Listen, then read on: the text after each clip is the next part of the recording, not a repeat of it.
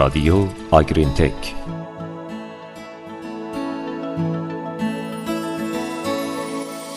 درود بر شما همراهان خوب رادیو آگرین تک در 168 مین پادکست از سلسله پادکست های تولیدی شرکت سوها آگرین تک با موضوع تاثیر دفعات خنکسازی بر عملکرد گاوهای شیری همراه شما هستیم.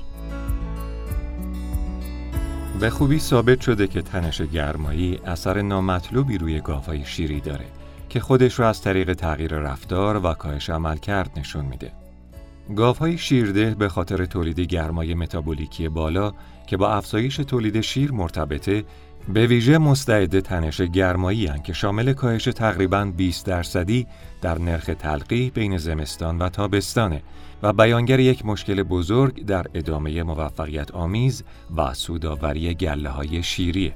برای کاهش تنش گرمایی، گاودارها تاکتیک های مدیریتی مختلفی مثل تغییر محیط رو عمدتا با روش های مختلف خنکسازی به کار می‌گیرند.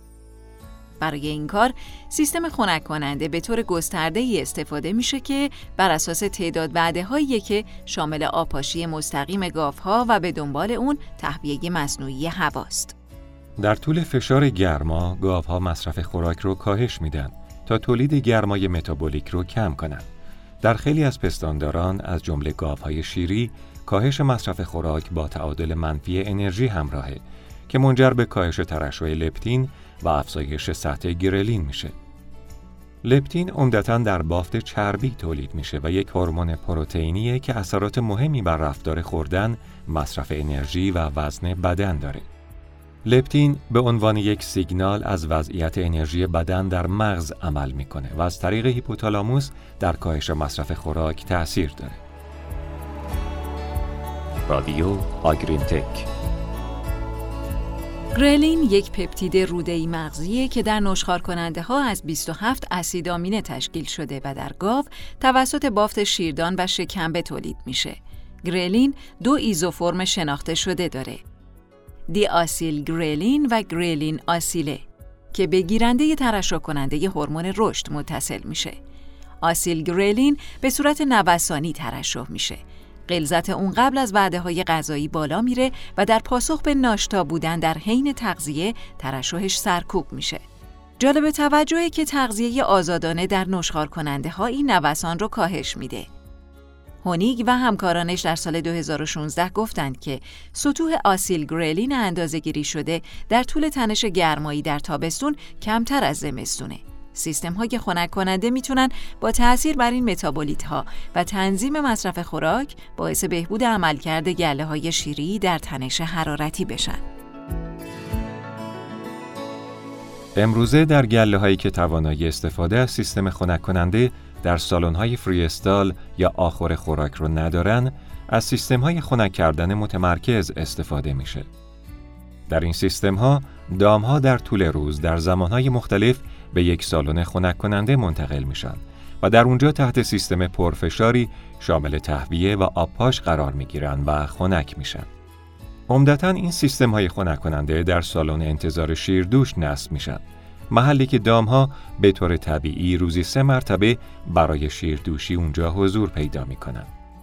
در بعضی از گله ها دام ها رو چند مرتبه دیگه وارد این محل می‌کنن و بعد از خنکسازی دامها به سالانهای استراحت برمیگردند. سوالی که مطرحه اینه که چه تعداد خنکسازی در روز باعث حد اکثر عمل کرد میشه.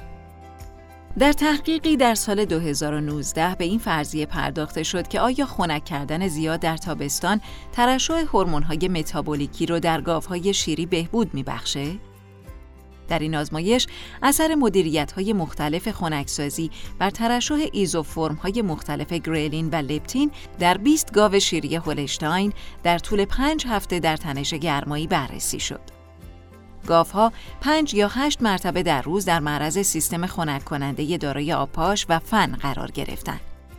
گروه تحت مدیریت خنکسازی شامل پنج جلسه خنک کننده در روز در ساعتهای 4 و 15 دقیقه، 9 و 45 دقیقه، 12 و 15، 16 و 45 و 19 و 45 دقیقه خنک می شدن. گروه دوم تحت خنکسازی 8 جلسه در روز قرار گرفتند. در این حالت خنکسازی در ساعتهای 4 و 15 دقیقه، 6 و 45, 9 و 45, 12 و 45, 14 و 45, 16 و 45, 19 و 45 و 22 و 30 انجام شد.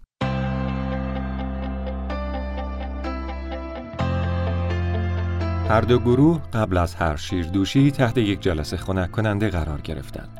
هر جلسه خنک کننده 45 دقیقه طول کشید که شامل چرخه های مکرر 60 ثانیه دوش گرفتن و 4 دقیقه تهویه اجباری بود.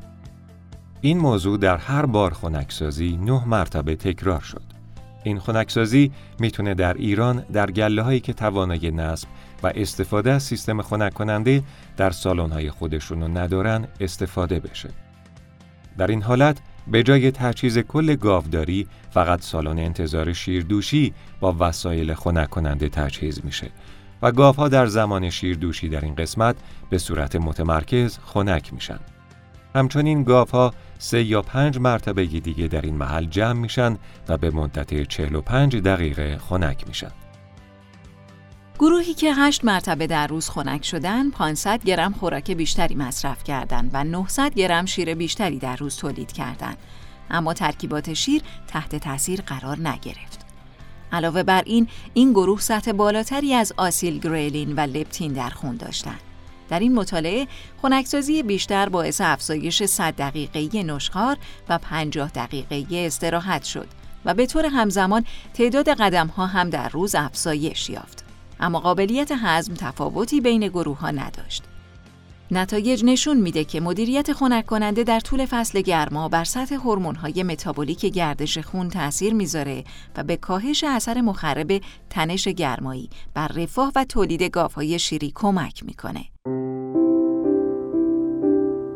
به طور کلی نتایج این مطالعه نشون داد که افزودن سه وعده خنک کننده اضافی در طول روز به کاهش اثر مخرب تنش گرمایی بر سطح گرلین و لپتین هورمون‌هایی با اهمیت فوق‌العاده در مصرف خوراک و متابولیسم کمک می‌کنه. همینطور افزودن خنک کننده اضافی باعث بهبود رفاه و تولید میشه. از این مطالعه میشه حد زد که هشت مرتبه خنکسازی در روز می‌تونه در کاهش اثرات منفی تنش گرمایی بر گاوهای شیری بدون آسیب رسوندن به سطح تولید موجود و حتی بهبود اون تا حدی با در نظر گرفتن رفاه گاو کمک کنه. با آرزوی بهترین ها برای شما و تا پادکست بعدی خدا نگهدار. خدا نگهدار.